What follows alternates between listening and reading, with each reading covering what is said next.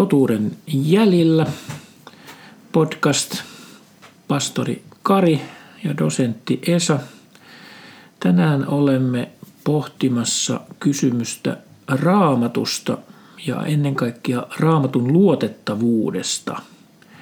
Me kristitythän lähdemme siitä ajatuksesta ja uskosta, että raamattu on pyhä kirja ja se on Jumalan sanaa. Tämä on kristinuskon itse ymmärrys, eli se on kirjojen kirja, se poikkeaa kaikista muista kirjoista. Mutta mihin tämä meidän uskomme perustuu ja onko tämä luotettava ensinnäkin tämä raamatun sanoma? Kuvittelemmeko me siitä kirjasta jotakin sellaista, mitä se ei ole? Vai mihin tämä meidän kristillinen uskomme raamatun luotettavuuteen, mihin se Kari oikein perustuu? No joo, sitä voidaan, voidaan niin kuin useammalta kantilta lähteä, lähteä niin kuin katsomaan, että, että, tuota, että onko, onko se luotettava, onko se totuudellinen. Ja, ja jos se ei sitä ole, niin, niin, niin me voidaan niin kuin saman tien unohtaa, unohtaa tai ajatella, että että joo, tämä, on silloin satua, tämä ei ole, me ei voida luottaa tähän. Ja me voitaisiin lähteä, lähteä siitä, että ihan tällaista yksinkertaisesta asiasta, että onko raamattu historiallisesti luotettava. Ja löytyykö niitä ihmisiä, niitä paikkoja, kaupunkeja, tapahtumia – niin kuin historiasta, joista raamattu kertoo. Ja, ja tähän lisätään niin kuin arkeologia, eli, eli kun kaivetaan, löytyy näitä historiallisia kirjoituksia tai, tai todisteita, arkeologisia todisteita, niin, niin kuin, kertooko ne, onko ne yhtä pitäviä? Löydetäänkö me sieltä niitä ihmisiä, ja tapahtumia ja niin edespäin. Ja sitten on vielä toinen asia, että, että niin kuin me ymmärretään ja sanotaan, että, että on ainut kirja maailmassa, joka on niin kuin Jumalan ilmoitus ihmisille. Ja silloinhan sen täytyy olla yliluonnollinen. Siinä täytyy olla elementtejä, jotka niin kuin tekee siitä erilaisen kuin joku muu kirja on. Ja, ja yksi tällainen elementti on, että Jumala puhuu etukäteen, että hän tulee tekemään tällaista ja tällaista. Ja sitä kutsutaan niin kuin profeetallisuudeksi. Ja raamattu on itse asiassa ainut tällainen profeetallinen kirja. Se on täynnä niin kuin sitä, että Jumala kertoo etukäteen. Ei hän kerro kaikkea, mutta hän kertoo nimenomaan tästä, mitä hän tekee pelastaakseen maailman, pelastaakseen meidät ihmiset. Mutta lähettäisikö me tästä historiallisuudesta nyt liikkeelle ja kertoisitko jotain, että millainen kirja tämä raamattu on? Lähdetään tästä historiallisuudesta tosiaankin liikkeelle. Nythän kun me luetaan mitä tahansa kirjaa, niin me aika nopeasti ja helposti ymmärretään se, että missä mielessä tämä kirja on kirjoitettu. Että onko se puhtaasti mielikuvituksen tuotetta, onko Joo. se romaani, joku tieteis, romaani, skifi, kirja, onko siellä jotain mielikuvituksellisia tapahtumia, jotakin kummallisia – olentoja vai onko se runoutta vai onko se historiankirjoitusta. Joo. Ja nyt kun lähtee raamattua lukemaan, niin siitähän kyllä täysin selkeästi paistaa se, että se on historian kirjoitusta. Se on täynnä mm-hmm. ihmisiä, jotka ovat eläneet, joiden elämää kuvataan, eikä kuvata mitenkään kummallisesti, mytologisesti, vaan ihan heidän arkipäivän elämäänsä – kaupankäyntiä, työntekoa, avioitumista, syntymää ja kuolemaa. Aivan. Ja sitten raamattu on täynnä vuosilukuja, se on täynnä historiallisia maantieteellisiä paikkoja, siis se tuollainen lukija, joka siihen tarttuu, niin heti huomaa, että aha, tämä ainakin pyrkii selvästi kuvaamaan historian kirjoitusta.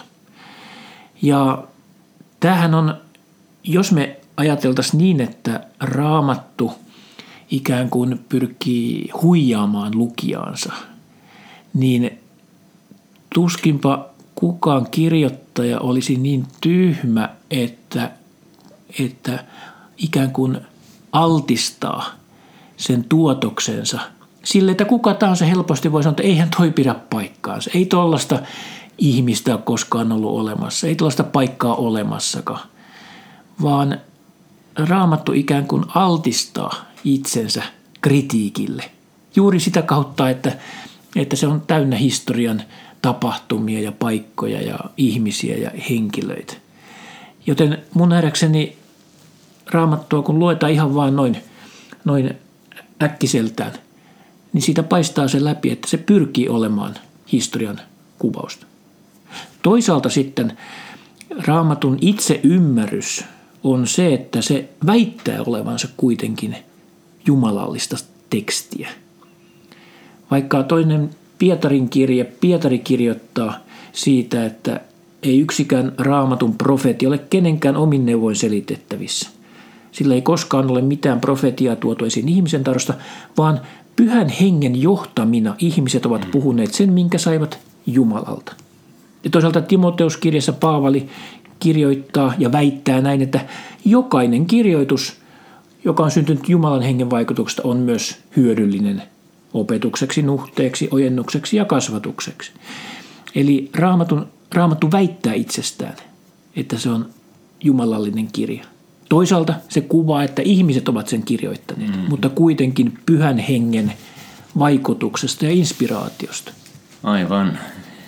Raamattuhan niin kuin koostuu 66 kirjasta, jossa on erityyppistä niin kuin kirjallisuutta. Siellä on runoutta ja pääosin tätä historiaa, mutta, mutta sitten siellä on profeetia ja, ja tällaista la, laki, uskonnollista lakia ja niin edespäin. 40 eri kirjoittajaa kirjoitti sen 1500 vuoden aikana, mutta siinä on yksi ja sama punainen lanka ja sanoma. Tämä on aika hämmästyttävä, hämmästyttävä piirre ja tätä ehkä ihmiset ei usein, usein hahmotakaan. Et tosiaankin siis ö, viimeisimmät raamatun kirjathan on kirjoitettu joskus ehkä 90 vuonna Jeesuksen syntymän jälkeen. Mm-hmm. Ja ne vanhimmat raamatun kirjoitukset, nehän menevät tuhansia, vähintään, vähintään 3500, mutta luultavasti vielä paljon kauemmaksikin historiaa. Eli me puhutaan todellakin, väittäisin 2000, 3000, jopa 4000 vuoden aikajänteestä, millä nämä kirjoitukset on syntyneet. Ja tosiaankin noin 40 eri kirjoittajaa, jotka edustavat erilaisia ää, aikakausia, erilaisia ammatteja. Mm. Siellä on lääkäri.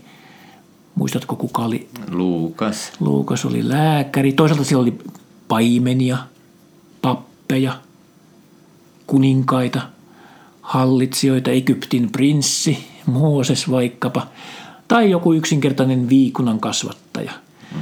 niin kuin vaikka Aamos. Eli ne, tai kalastajia, niin kuin moni Uuden testamentin kirjoittaja, tai fariseuksia. Eli siis hyvin sekalainen joukko kirjoittajia aivan eri aikakausina, jopa eri maantieteellisillä alueilla. Silti se, niin kuin totesit, sanoma on kuitenkin hämmästyttävän yhtenäinen. Tämä on mun mielestä aika merkittävä todiste raamatun jumalallisesta luonteesta. Kyllä, se johtaa tähän yhteen ja samaan niin kuin päämäärään.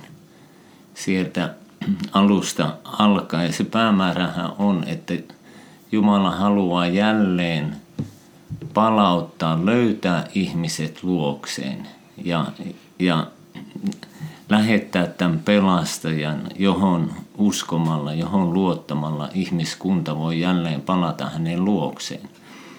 Mutta tuota, lähdetäänkö nyt ihan muutamista tällaisista historiallisista tapahtumista vähän eri aikakausilta, että me voidaan, voidaan niin kuin nähdä, että, että niin kuin, onko tällaiset ihmiset elänyt, löytyykö heistä todisteita tai näistä kaupungeista tai tapahtumista. Ja lähdetään vaikka, hypätään nyt ihan ensimmäisenä nyt vaikka Abrahamiin. Ja Abraham oli, oli tämä tämä mies, josta Jumala päätti niin kuin sy, synnyttää, perustaa kansakunnan, jonka kautta hän lähettäisi tämän Messian, eli, eli pelastajan. Ja, ja Abraham eli joskus vähän yli 2000 vuotta ennen Kristusta. Mm. Ihan, ihan tarkkaan en muista nyt, että oliko se 2100 tai, tai miten, miten se nyt meni, mutta, mutta Jumala sanoi, että Abrahamista, että, että hänen kauttaan koko maailma tulee siunatuksia. Ja mielenkiintoista on, monet ei sitäkään tiedä, että, että Abraham on totta kai, hän on juut, kun hän oli juut, niin kuin juutalaisuuden, juutalaisten se esi-isä, kanta-isä. kanta-isä, niin hän on juutalaisille tärkeä henkilö, aivan keskeinen, ja hän on myös arabeille hmm. sitä kautta, että, että niin kuin, niin kuin Abrahamin toinen poika tämän orjattaren kanssa, Haakarin kanssa, niin hänestä tuli Ismail. Hmm. Ja, ja Ismail on näiden arabien niin kuin kanta-isä. Eli, ja, mutta häntä ei kutsuta Abrahamiksi arabien niin kuin kielellä, vaan hän on Ibrahim. Ja Abraham on haudattu Hebroniin. Ja voidaan kysyä, no onko Hebron olemassa? Kyllähän on. Ja kyllä Hebron on olemassa. Voit mennä sinne vaikka tänä päivänä. Siellä on tämä Abrahamin hauta, jonne on haudattu myös Saara, hänen vaimonsa – ja, ja sitten myös Jaakob ja, ja Iisak, jotka on Abrahamin poika ja pojan poika. Kyllä on siellä haudalla itsekin aikoinaan käynyt. Se on ihan oikeasti olemassa. Ja, ja eli, eli tällainen paikka on olemassa, Abraham on ollut olemassa ja, ja Abrahamin jälkeläisiä on, on siis juutalaiset – ja Abrahamin jälkeläisiä on myös, myös tuota arabit. Raamattu myös kertoo, että Abrahamhan syntyi ja muutti tuonne luvattuun maahan paikasta nimeltä Uur, sellaisesta kaupungista. Ja arkeologiahan on aivan viime vuosina löytänyt, kaivanut hiekasta tämän Uur-kaupungin. Eli sekin on todistettu oikeaksi. Kyllä ja, ja niin kuin monesti me ajatellaan, että tuon ajan ihmiset oli, oli niin kuin hirmu tietämättömiä ja alkeellisia, mutta, mutta toisaalta niin kuin he oli ihmisiä niin kuin me, mekin ihan niin kuin älykkäitä, viisaita. Heillä ei ollut vain sellaista tietotaitoa niin kuin meillä. Sieltä uurista muun muassa on löytynyt, löytynyt niin kuin siellähän palvottiin kuujumalaa ja muitakin jumalia, semmoinen hieno kuun Jumalan temppeli ja se, siellä on ollut kirjasto ja, ja niin kuin kaikkea, kaikkea niin kuin tämän tyyppistä. Mutta hypätään vähän niin kuin eteenpäin. Joo, koska näitä arkeologisia todisteita, niitähän on nykypäivänä valtava määrä. Kyllä. Ihan yksinkertaisella googlettamalla tai kirjallisuudesta löytää kymmeniä ja kymmeniä todisteita siitä, että se raamatun kuvaus voidaan todistaa myöskin arkeologian avulla oikeaksi. Joten ehkä meillä ei ole aikaa käydä sitä koko listaa läpi. Mutta toteamme vain, että mitään sellaista arkeologian havaintoa ei ole löytynyt, joka osoittaisi raamatun historian kuvauksen vääräksi. Kyllä, päinvastoin. Niin kuin – niin kuin nämä paikat, ihmiset, tapahtumat, niin, niin tuota, vaan kertoo, puhuu koko ajan raamatun luotettavuudesta. Otetaan vaikka muutama esimerkki tähän nyt. Esimerkiksi tällainen kuningas, kun sitten syntyi Abrahamista, Abrahamista tämä, tämä Israelin kansa, he oli siellä Egyptissä 430 vuoden päästä, sitten lähtivät tai ensin meni Egyptiin nälähädän takia 430 vuotta Egyptissä, palasivat Kanaanin maahan Joosuan johdolla. Meni aikaa ja 300-400 vuotta sitten alkoi tämä kuningasten aika. Sieltä poimitaan tällainen kuningas kuin Jehu. Ja, ja tuota, että no millaisia todisteita Jehusta on?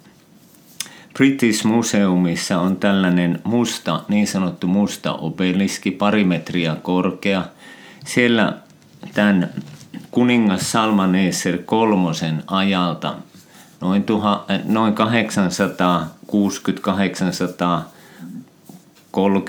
sillä välillä hän eli, niin, niin siellä on, on niin kuin kuva Jeehusta ja maininta, maininta kuningas Jeehu, joka tuo tervehdyksen lahjoja tai, tai veroa tälle As, Assurian kuningas Salmaneser kolmoselle.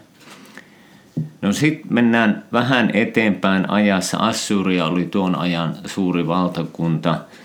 Me nähdään siellä Laakiksen kaupungin. Assyria sitten vallottaa niin kuin Israelin ja, ja, ja Juudan ja vie sen pohjoisosan pakkosiirtolaisuuteen – niin se Assyria vallottaa tämän Laakiksen kaupungin. British Museumissa on hieno tämmöinen ihan niin kuin sarjakuva tällaisiin niin kuin laattoihin piirrettynä, miten tämä piiritys tapahtuu ja myös tämä assyrialaisten julmuuden, joka, joka niin kuin oli tunnetusti sen ajan kaikkein julmin, julmin kansa.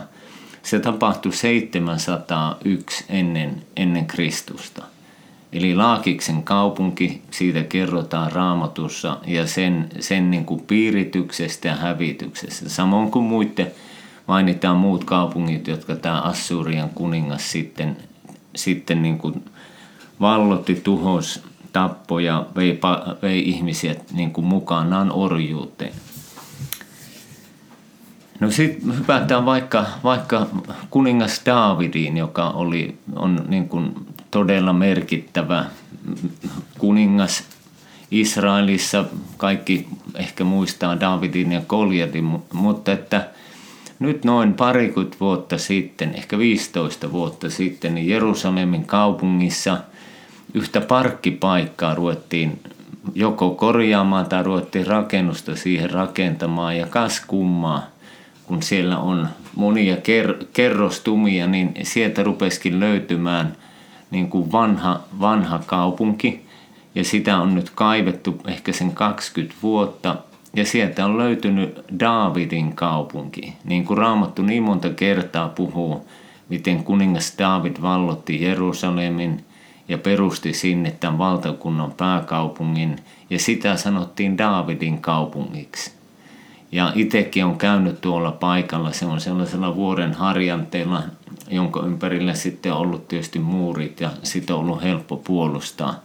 Eli, eli David on ollut olemassa, Davidin kaupunki on, on ollut olemassa. Sieltä on löytynyt kolikkoja ja kaiken näköistä muuta, jotka niin kuin liittyy siihen, siihen aikaan.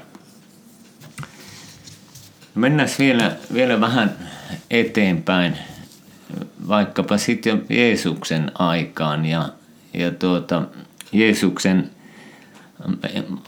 ajasta otetaan esimerkiksi tämä temppeli, joka, joka on ollut hirmu keskeinen tässä juutalaisuudessa ja jossa, jossa oli nämä, nämä uhrit ja jossa niin kuin rukoiltiin Jumalaa ja jonne tultiin juhlien aikaan ja niin edespäin, joka muuten tuhottiin niin kuin, niin kuin ja rakennettiin uudelleen, niin se temppeli, jossa Jeesuskin ja opetuslapset käveli ja, ja oli, sehän on nykyisen tem, niin sanotun temppelivuoren alla, eli sen päällä on nämä kaksi, kaksi niin kuin Kalliomoskea ja Al-Aksan moskea ja sen alla on ne, ne temppelin niin kuin, niin kuin rauniot tai, tai kivet, mitä, mitä niistä on jäljellä ja – ne ulkomuurin kivet on siellä edelleenkin nähtävissä ja kenen tahansa käsin kosketeltavissa.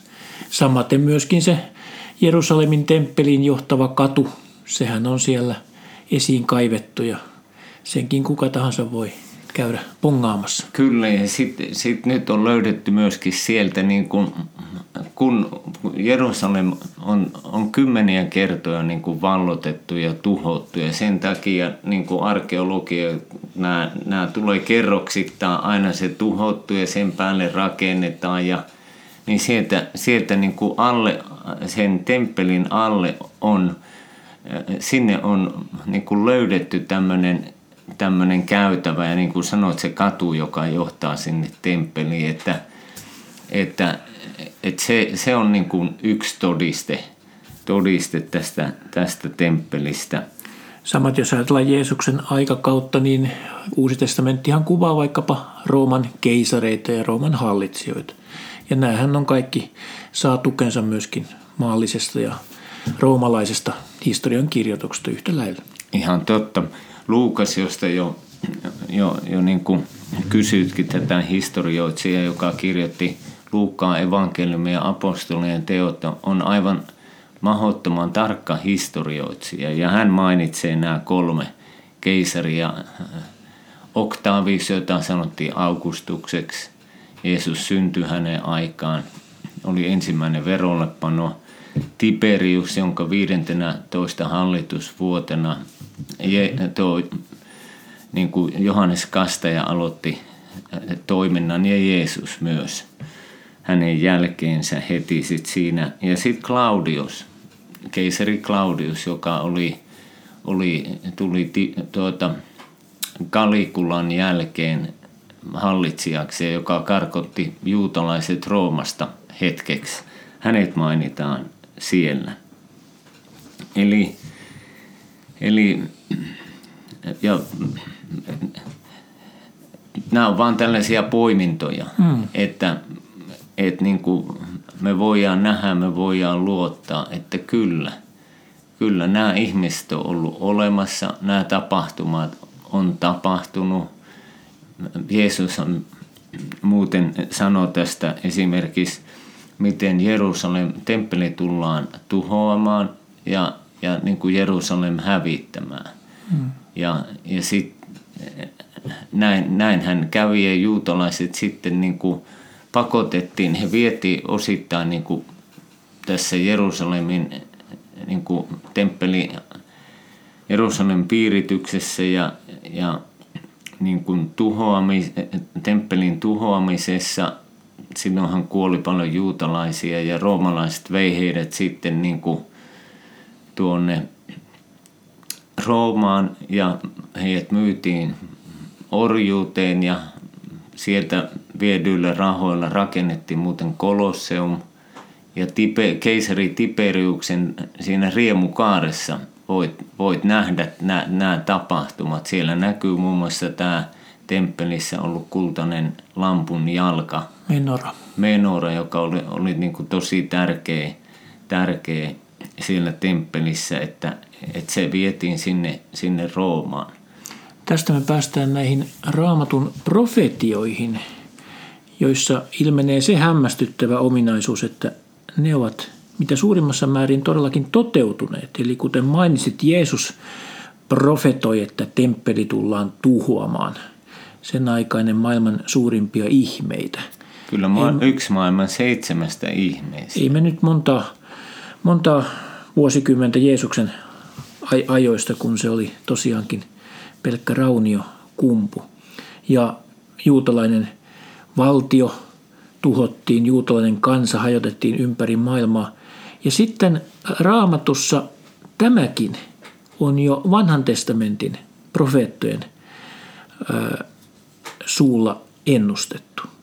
Ja mikä hämmästyttävää, Vanhasta testamentistahan me myöskin löydämme profetioita siitä, että tulee sellainen aika viimeisinä aikoina juutalainen kansa kootaan jälleen omaan maahansa, Israelin maahan, luvattuun maahan. Ja näinhän on juuri tapahtunut meidän päivinämme. 1948 syntyi valtio nimeltä Israel. Tämä on mielestäni yksi aivan hämmästyttävimpiä profetioita, ja se on toteutunut. Me voimme sen nähdä. Ei ole mitään muuta kansaa, jota raamattu kuvaisi. Ne ovat, joka olisi palannut ikään kuin henkiin. Emme tänä päivänä tiedä valtiota, jossa eläisivät muopilaiset tai aramilaiset tai, tai heettiläiset tai foinikialaiset.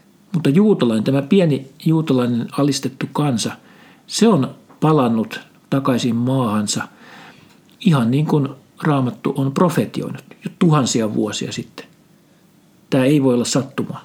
Joo, se, jos sitä pysähtyy miettimään, se, se on aivan uskomaton todiste siitä, että, että mitä nämä vanhan testamentin profeetat, muuten jos ajatellaan, että ketä nämä profeetat niin kuin on, niitä on reilu kymmenen profeettaa, ne, ne eli noin 400 vuoden aika, aikajanalla vuodesta ehkä 850 ennen Kristusta vuoteen 450 ennen Kristusta.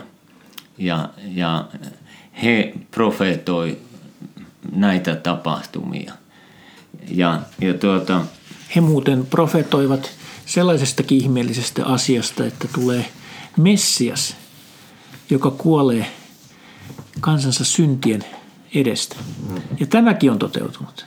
No joo, ja nyt, nyt voitaisiin mennäkin tähän, tähän tuota, näihin, näihin profeetioihin, eli tavallaan siihen, että Jumala, Jumalan pyhä henki etukäteen tällaisten valittujen ihmisten, eli profeettojen kautta, heitä tosiaankaan ei ollut kovin paljon, niin heidän kauttaan lupas ja puhu tästä tulevasta pelastajasta, eli, eli Messiasta, joka on myös kuningas. Ja, ja, tuota, ja nämä, nämä profeetat kertoi siitä, että missä kaupungissa tämä, tämä Messias syntyy. Betlehemissä. Miten hän syntyy. Kerrotaan hänen elämästään, että miten, miten hän avaa sokeiden silmiä ja, ja parantaa sairaita.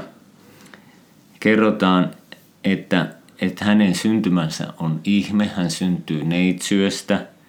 Kerrotaan, että, että hän, hän ratsastaa aasilla Jerusalemiin. Kerrotaan, että hän, rat, että hän tulee Jerusalemiin ja vielä miten hän tulee, siis millä eli hän tulee aasilla. Tämäkin kirjaimellisesti toteutui. Joo, kerrotaan miten, miten hänet kavalletaan ja millä hinnalla. Kerrotaan siitä, että hänen, hänen tuota, kädet ja jalat lävistetään, eli hänet ristiinnaulitaan, hänen vaatteet jaetaan, hänen puvusta heitetään arpaa. Häntä pilkataan, kerrotaan, että, että hän nousee kuolleesta, hän ei jää hautaan. Kerrotaan, että hän palaa taivaaseen. Eli, eli kaikki, kaikki tämä on niin kuin profeetoitu. Ja, ja nyt meidän taas tässä täytyy ihan samat asiat kysyä, että tapahtuuko niin kuin on etukäteen kerrottu vai ei. Jos ei, jos ei näin tapahdu, tapahdu niin, niin silloin raamattu ei voi olla luotettava. Ja, mutta jos näin tapahtuu ja, ja varsinkin sitten niin kuin näin monessa yksityiskohtaisessa asiassa, eli tavallaan niin kuin Jeesus täytti joka ainoa näistä, näistä niin kuin hänestä etukäteen satoja vuosia aikaisemmin kerrotuista – profeetioista, niin sen niin kuin tilastotieteellinen mahottomuus on Siis, että sitä yksinkertaisesti ei voi olla mitään niin kuin pienintäkään mahdollisuutta, että yksi ja sama ihminen täyttäisi nämä kaiken, eikä niin kuin ampus pummia niin kuin, niin kuin, niin kuin tuota ampumahihdossa ammutaan ohi, vaan, vaan että kaikki, kaikki nämä niin kuin tapahtuu, niin, niin niin se kertoo, että raamattu on luotettava. Mutta mentäisikö me ihan mainittaisiin nimeltä nämä, nämä, nämä profeetat ja, ja lyhyesti katsottaisiin, missä, missä nämä tapahtuu, niin, niin että tämä, tämä ei jää vaan, että kuulijat, että, että joo, että me täällä kerrotaan, että näin on tapahtunut, vaan, vaan mainittaisiin ihan, ihan lyhykäisesti nämä, nämä tuota, profeetat nimeltä. Ensimmäinen on se, niin kuin sanoit, että missä Messias syntyy. Hmm. Mikäs kaupunki se oli? Bethlehem. Joo. Bethlehemistä profeetoi tai Messian syntymästä Bethlehemissä tällainen profeetta Miika. Mutta sinä Bethlehem Efrata, joka olet vähäinen Juudan sukujen joukossa, sinusta tulee minulle hän – joka on oleva hallitsija Israelissa, jonka alkuperä on muinaisuudessa iankaikkisissa ajoissa. Eli viitataan jo niin kuin Messias, että, että hän ei ole niin kuin tavallinen ihminen. Hänen alkuperä ei ole niin kuin tavallisten ihmisten. Joo, mutta että, että Bethlehem on tämä syntymäpaikka ja ja tuon raamatun kohdanhan tunsivat jo Jeesuksen aikaiset viisaat miehet ja kuningas Herodeksellekin tuo, juuri tuo jae luettiin. Ja sitä kautta myöskin sitten tiedettiin etsiä tulevaa Messiasta juuri Betlehemistä. Eli jos, jos haluat mennä katsomaan, onko Bethlehem olemassa, niin, niin sieltäpä se löytyy ja sieltä löytyy myös se Jeesuksen syntymäkirkko, joka on, on niin kuin rakennettu tämän, tämän paikan päälle, missä, missä Jeesus syntyi. Miten Jeesus syntyy? Hänen syntymänsä niin kuin profeetta Jesaja, Jesaja profeetoi, että, että se, tämän Messian syntymä on, on ihme, ja hän syntyy hyvin alhaiseen paikkaan, ei mitenkään kuninkaan hovissa, vaan hyvinkin vaatimattomassa paikassa. Joo, ja, ja että, että, että hän syntyy neitsyöstä, hän syntyy ihmeen, siis että hänen syntymänsä ei ole normaali ihmisen syntymä, vaan, vaan se on ihme ja tietysti niin kuin taas evankelista Johannes kertoo, että sana tuli lihaksi, eli Jumala tuli ihmiseksi. Hän, hän tuli sinne Marian kohtuun. Maria munasolu, mutta pyhä henki niin kuin sai aikaan tämän, tämän Jeesuksen alun. Jesaja 7 ja 14 sanoo, sen vuoksi Herra itse antaa merkin, katson neitsyt tulee raskaaksi – ja synnyttää pojan ja antaa hänelle nimen Immanuel. Eli, ja tämä nimikin on tärkeä. Mitä se Immanuel muuten tarkoitti? Se on Jumala kanssamme.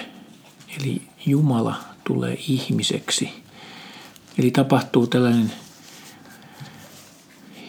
ihmeellinen Jumalan ja ihmisen kohtaaminen ja synteesi. Jeesus oli sekä Jumala että ihminen. Ihan niin kuin raamattu on sekä inhimillinen että jumalallinen kirja. Nämä yhdistyvät. Jeesuksessa ja Jumalan sanassa. Aivan.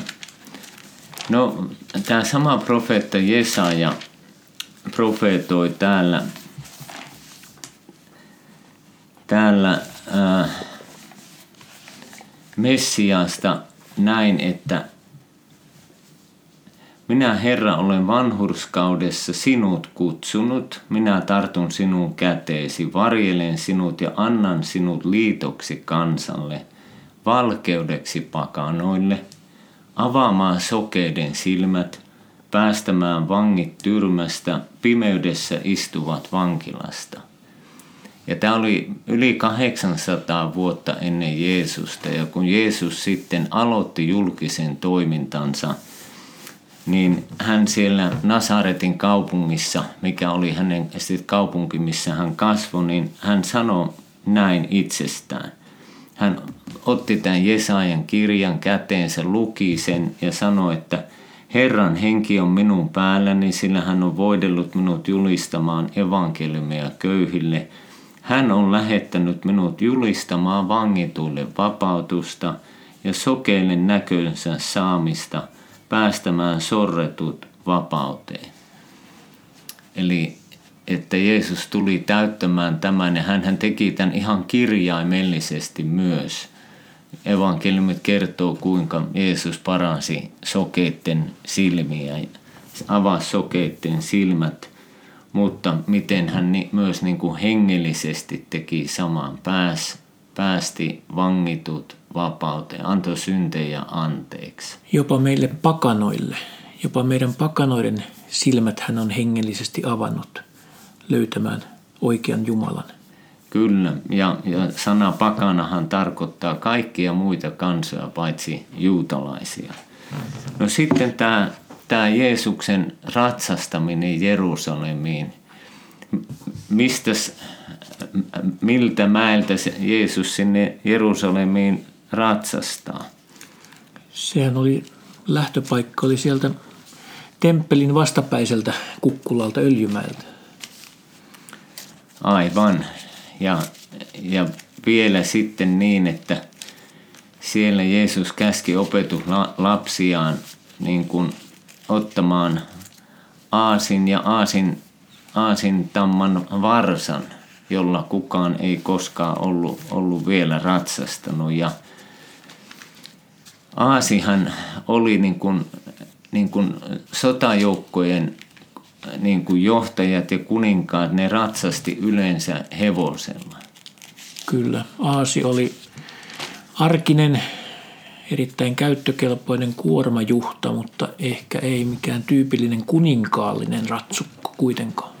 Ei, vaan, vaan siinä oli niin kuin merkki niin kuin rauhasta enemmän kuin sodasta ja tällaista vallotuksesta. Ja myöskin nöyryydestä. Kyllä. Sakaria niminen profeetta kirjoitti näin. Sakarian kirjan yhdeksännessä luvussa hän eli reilu niin kuin 500 ennen, 520 ennen Kristusta. Hän kirjoitti tämän Iloitse suuresti tytär Sion, huuda riemusta tytär Jerusalem, tarkoittaa Jerusalemin asukkaat. Katso, kuninkaasi tulee sinun luoksesi. Hän on vanhurskas, hän pelastaa.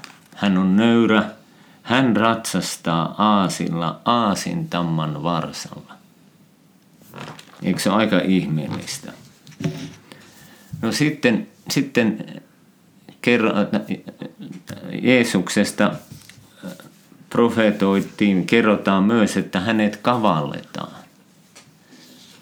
Ja kukas Jeesuksen kavalsi? Se oli hänen, yksi hänen opetuslapsistaan – rahaston, porukan rahaston hoitaja Juudas Iskariot, joka tosiaankin hänkin kavalsi Jeesuksen, mutta samalla tuli toteuttaneeksi raamatun profetioita. Joo. Eli Sakaria, sama, sama profeetta, profeetoi toi näin. Sitten minä sanoin heille, jos niin hyväksi näette, antakaa minulle palkkani, jos ette, niin olkaa antamatta. Niin he punnitsivat palkakseni 30 hopea rahaa. Ja Raamattuhan juuri kertoo, että juuri tämän summan sai Juudas palkaksi tästä kavallustoiminnasta. Joo, ja, ja tämä vielä Sakari jatkaa. Herra sanoi minulle, viskatkaa ne saven valajalle – tuo kallis hinta, jonka arvoiseksi he ovat minut arvioineet. Eli siis Herra sanoo, Jumala sanoo, hmm. että sen arvoiseksi he ovat minut arvioineet. Silloin minä otin ne 30 hopearahaa ja viskasin ne saven valajalle Herran huoneeseen. Ja Matteus, Matteus kertoo, kertoo tästä, tästä samasta tapahtumasta, että, että Juudas sai ne 30 hopearahaa ja hän, hän kun näki, että, että hän oli tehnyt elämänsä suurimman virheen. Kyllä. Minä tein synnin ja kavansin viattoman veren. Juudas viskasi hopearahat temppeliin, lähti sieltä, meni pois ja hirttäytyi. Ylipapit ottivat hopearahat ja sanoivat, näitä ei ole lupa panna temppelirahastoon, koska ne ovat veren hinta. Neuvoteltuaan he ostivat niillä saven valajan pellon muukalaisten hautausmaaksi. Miten tämä voi olla mahdollista? Se ei ole inhimillisesti mahdollista, mutta Jumala on kykenevä toteuttamaan historian kuluessa näitä profetioita. Jesaja profeetta, joka, jota jo luettiin ja joka, joka niin kuin kertoi tämän, tämän Messiaan, eli pelastajan kärsimyksen ja kuoleman ja syyn, syyn hänen kuolemaansa kirjoitti, kirjoitti luvussa 53 Herran palvelijan kärsimyksestä. Messiastahan sanottiin myös Herran palvelijaksi. Ja, ja tämä on, tämä on käsittämätön. Tämä, tässä on 12 jaetta, en käy tätä lukea, mutta jos haluat, niin voit sen lukea ja voit nähdä, että – aivan kuin Jesaja olisi ollut siinä Jeesuksen ristin äärellä ja ymmärtänyt, että mitä tässä tapahtuu, että Herra pani hänen päälleen kaikkien meidän syntivelkamme. Minun kansani rikkomusten tähden rangaistus kohtasi häntä, jos sinä asetat hänen sielunsa vika uhriksi, eli tavallaan niin kuin, että jos uskot häneen – Tuntemisensa kautta minun vanhurskas palvelijani vanhurskauttaa monet, ja hän kantoi heidän pahat tekonsa. Ja sitten hän antoi sielunsa alttiiksi kuolemalle ja hänet luettiin pahan tekijöiden joukkoon. Ketkä se ne oli ne kaksi muuta pahan tekijää? Ne olivat juuri rosvoja ja ryöväreitä murhamiehiä siinä Jeesuksen ristin molemmilla puolilla. Kyllä, hän kantoi monien synnit ja rukoili pahan tekijöiden puolesta. Eli, eli tässä, tässä on niin ihmeellinen kuvaus siitä ristin luota, mutta samanlainen kuvaus niin kuin Jeesuksen ristin luota löytyy psalmin, psalmien kirjasta, psalmista 22, jossa, jossa niin kuin kerrotaan ihan, ihan melkein niin kuin samalla tavalla – kerrotaan, että muun muassa näin kaikki, jotka, mutta minä olen mato enkä ihminen, ihmisten herjaama ja kansan halveksima. Kaikki, jotka minut näkevät, pilkkaavat minua. He aukovat suutaan, nyökyttelevät päätään. Jätä itsesi Herran haltuun. Herra vapauttakoon ja pelastakoon hänet, koska on mieltynyt häneen. Ketkäs muuten sanoo just nämä samat sanat? Muistatko? Jeesuksen ristin äärellä, että Herra, pelastakoon nyt hänet, jos on häneen mieltä. Niin, siellähän sitä kansanjoukot Jeesusta pilkkasivat itse asiassa juuri noilla sanoilla. Siellä oli paikalla kansaa ja oli siellä roomalaisia sotilaitakin häntä pilkkaamassa ja ylipappeja. Kyllä. Fariseuksia ja saddukeuksia. Ja sitten, sitten tässä samassa psalmissa he ovat lävistäneet käteeni ja jalkani.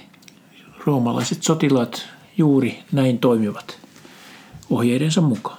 Voitko, voitko kuvitella, että tämä, tämä on kirjoitettu noin 900 vuotta ennen, ennen Jeesuksen rist, ristiä. He jakavat vaatteeni keskenään ja heittävät puvustani arpaan. Ketkä näin teki? Roomalaiset sotilaat siellä, kun Jeesusta oltiin tuomitsemassa, niin roomalaiset sotilaat näkivät, että Jeesuksella oli hieno, hieno viitta ja siitä sitten pientä uhkapeliä käyttäen. Se oli, se oli tavan omasta, että ne, jotka joutuivat kurjan toimenpiteen tekemään, eli toimimaan telottajina tavallaan ja vartioimaan, niin, niin tuota, että he sai palkaksi sitten, sitten tällaisen bonuksen, että jos oli arvokkaat vaatteet, niin... Rankka työ. Rankka työ. Rankat huvit, hyvä palkinto. Kyllä. Eli, eli tässä, tässä niin kuin kuvataan näinkin pikku, pikku tarkasti, jopa niitä sanoja myöten, mitä, mitä, mistä nämä neljä evankelistaa silmin näkijät kertoo, että näin tapahtui juuri Jeesuksen niin kuin ristiinnaulitsemisen yhteydessä. Ja sitten, sitten profeetat kertoo, David muuten oli, oli myöskin profeetta, pyhä henki inspiroi hänen, hänen puhettaan kirjoituksiaan ja, ja David profeetoi, että tämä Messias nousee kuolleista. Ja apostolien tekojen, kun, kun Jeesus oli palannut taivaaseen ja Pietari piti ensimmäisen julkisen puheensa, niin hän, hän, hän sanoi näin, mutta Jumala herätti hänet ja päästi hänet kuoleman tuskista. Siis Jumala herätti tämän, tämän Jeesuksen Kristuksen Messiaan ja päästi hänet kuoleman tuskista. Ei hän ollut edes mahdollista, että kuolema olisi voinut pitää hänet vallassaan, sillä David sanoi hänestä, minä näen alati edessäni Herran, hän on minun oikealla puolellani, etten horjahtaisi. Sen tähden minun sieluni iloitsee ja kieleni riemuitsee, myös ruumiini on lepäävä toivossa, sillä sinä et hylkää minun sieluani tuonelaan, etkä salli pyhäsi nähdä katoavaisuutta. Eli tämä sana pyhä viittaa, viittaa siis Messiaaseen. Ja sitten hän sanoi, että tämä, tämä Pietari, että mutta koska David oli profeetta ja tiesi, että Jumala oli valalla vannoen luvannut asettaa hänen kupettensa hedelmä hänen valtaistuimelleen, hän ennalta nähden puhui Kristuksen ylösnousemuksesta ja sanoi, että Kristusta ei hylätä tuonelaan eikä hänen ruumiinsa maadu. Tämän Jeesuksen on Jumala herättänyt, minkä todistajia me kaikki olemme. Ja juuri näin kävi. Jeesuksen ruumis ei maatunut, ainoastaan käärin liinat jäivät jäljelle. Ja nuo, mitä ilmeisemminkin nuo kääriliinat ovat edelleenkin olemassa. Kyllä. Ja, ja sitten, sitten sehän, sehän vielä täytyy tässä sanoa, että silloin kun nämä, nämä profeetat kirjoitti nämä, nämä profetiat Messiasta, niin kenelläkään, yhtä lailla vielä Messiasta kerrotaan se, että hän on kuningas, joka tulee hallitsemaan koko maailmaa. Ja sehän ei ole vielä tapahtunut, se on vielä tapahtumatta. Arvioidaan, että Raamatun profetioista on täyttynyt yli 70 prosenttia, mutta siis eivät vielä kaikki. Nimittäin raamatussa on paljon profetioita viimeisistä päivistä ja viimeisistä ajoista, aikakauden lopusta. Ja siihen olennaisesti kuuluu profetiat siitä, että tämä samainen Messias, tämä vapahtaja, tulee toisen kerran. Ja sitä, sen profetian täyttymistä me innolla odotamme seuraavaksi. Kyllä, ihan totta. Mainitsen vielä, että Daniel, joka oli yksi, yksi profeetta myös, hän, hän profeetoi, miten tämä, tämä Messias palaa taivaaseen Jumalan luo. Ja, ja sitten, että hänelle annetaan valta, kunnia, kuninkuus ja kaikki kansakunnat ja kielet palvelivat häntä. Hänen valtansa on iankaikkinen valta, jolla ei ole loppua, eikä hänen valtakuntansa häviä. Eli siis tässä, tässä näyssä, missä ihmisen poika Jeesus sanoi itsensä ihmisen pojaksi, niin, niin tuli, tuli Jumalan luo. Ja, ja sitten näytetään jo se, mistä sanoit tästä tulevaisuudesta, että, että Jeesus tulee takaisin ja hän, hän, hän niin kuin perustaa iankaikkisen valtakunnan. Daniel myös näki tämän ja sanoi, että kaikki kansat, kaikki ihmiset silloin palvelee häntä. Kaikkien on polvistuttava Jeesuksen eteen tuona päivänä, mutta nyt tämä profetia, tähän haastaa nyt meitä jokaista ottamaan kantaa tähän raamatun luotettavuuteen ja Jeesukseen ja hänen sanomaansa. Että yksi tällainen raamatun luotettavuuden – tukipilari mielestäni on henkilökohtainen kokemus. Tämä raamattu haastaa meitä ottamaan kantaa tähän asiaan ja, ja haastaa meitä nyt sitten päättämään, että haluammeko olla mukana tässä Jumalan tulevassa valtakunnassa, tässä Jeesuksen kuningaskunnassa. Jeesushan Johanneksen evankeliumissa haastaa kuulijoitaan. Hän sanoi Johanneksen evankeliin mukaan, minun oppini ei ole minun, vaan hänen, joka on minut lähettänyt. Jos joku tahtoo tehdä hänen tahtonsa, tulee hän tuntemaan, onko tämä oppi Jumalasta vai puhunko minä omiani. Eli raamatun sana, kun sitä lähtee tutkimaan ja lukemaan, se tekee ihmisen sydämessä työtään. Se ikään kuin tunkeutuu meidän sieluumme jokaiseen soluumme, kun luemme sitä ahkerasti. Ja silloin historia on opettanut, että tämä muuttaa ihmisen elämää. Se muuttaa sitä parempaan suuntaan. Ja kun me sille tielle lähdemme, niin me voimme kokea omassa elämässämme, omassa kokemuspiirissämme Jumalan sanan muuttavan voiman. Ja sen kautta sitten myöskin, kun nuo viimeisetkin raamatun profetiat täyttyvät, niin me pääsemme siihen Jumalan valtakuntaan osalliseksi siitä. Joo, täytyy sanoa tästä, me ollaan puhuttu raamatusta, sen luotettavuudesta ja siitä, miten se, ei, se on niin kuin aivan erilainen kuin mitkään muut kirjat maailmassa ja, ja että, että se on niin kuin Jumalan hengen, Jumalan meille antama – ilmoitus ja, ja puhe. Ja muistan, täytyy tämmöinen henkilökohtainen todistus tähän sanoa, että, että kun ensimmäistä kertaa aloin lukea raamattua ja etenkin uutta testamenttia sillä, sillä niin kuin halulla, että haluan niin kuin nähdä, että mitä tässä sanotaan ja löytää vastauksen kysymykseen, mitä ihmiselle tapahtuu kuoleman jälkeen, tämä kirja alkoi puhua mulle niin, niin, niin kuin vahvasti ja, ja, ja vakuutti ensinnäkin, että Jeesus oli aivan, aivan erilainen kuin kukaan muu koskaan elänyt ihminen. Ja, ja sitten hänen niin kuin, sain vastauksen tähän kuolema-kysymykseen. Luin näistä ristin tapahtumista, se vakuutti, että et, et niin kuin vakuutuin ensinnäkin, että minä olen syntinen ja, ja sitten niin kuin risti puhuu Jumalan suuresta rakkaudesta minua kohtaan ja, ja, ja siitä ymmärsin, että minun täytyy vastata Jeesuksemme joko kyllä tai ei.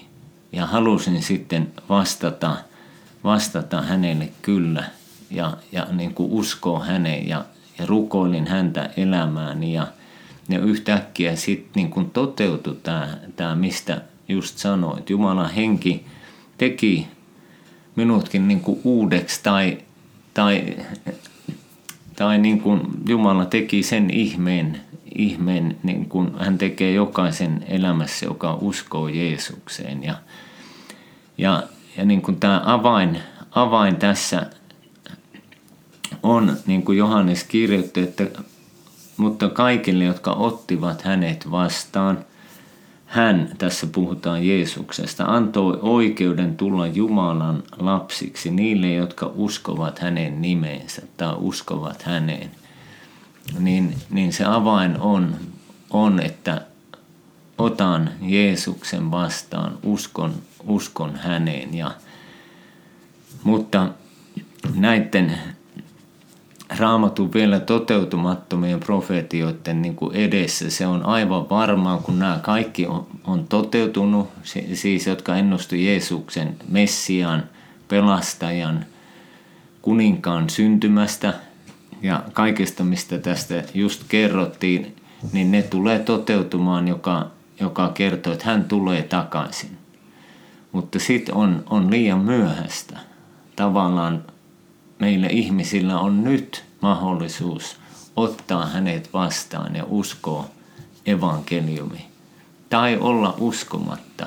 Jumala ei pakota ketään niin kuin, niin kuin uskomaan tai rakastamaan häntä. Hän kutsuu armossaan.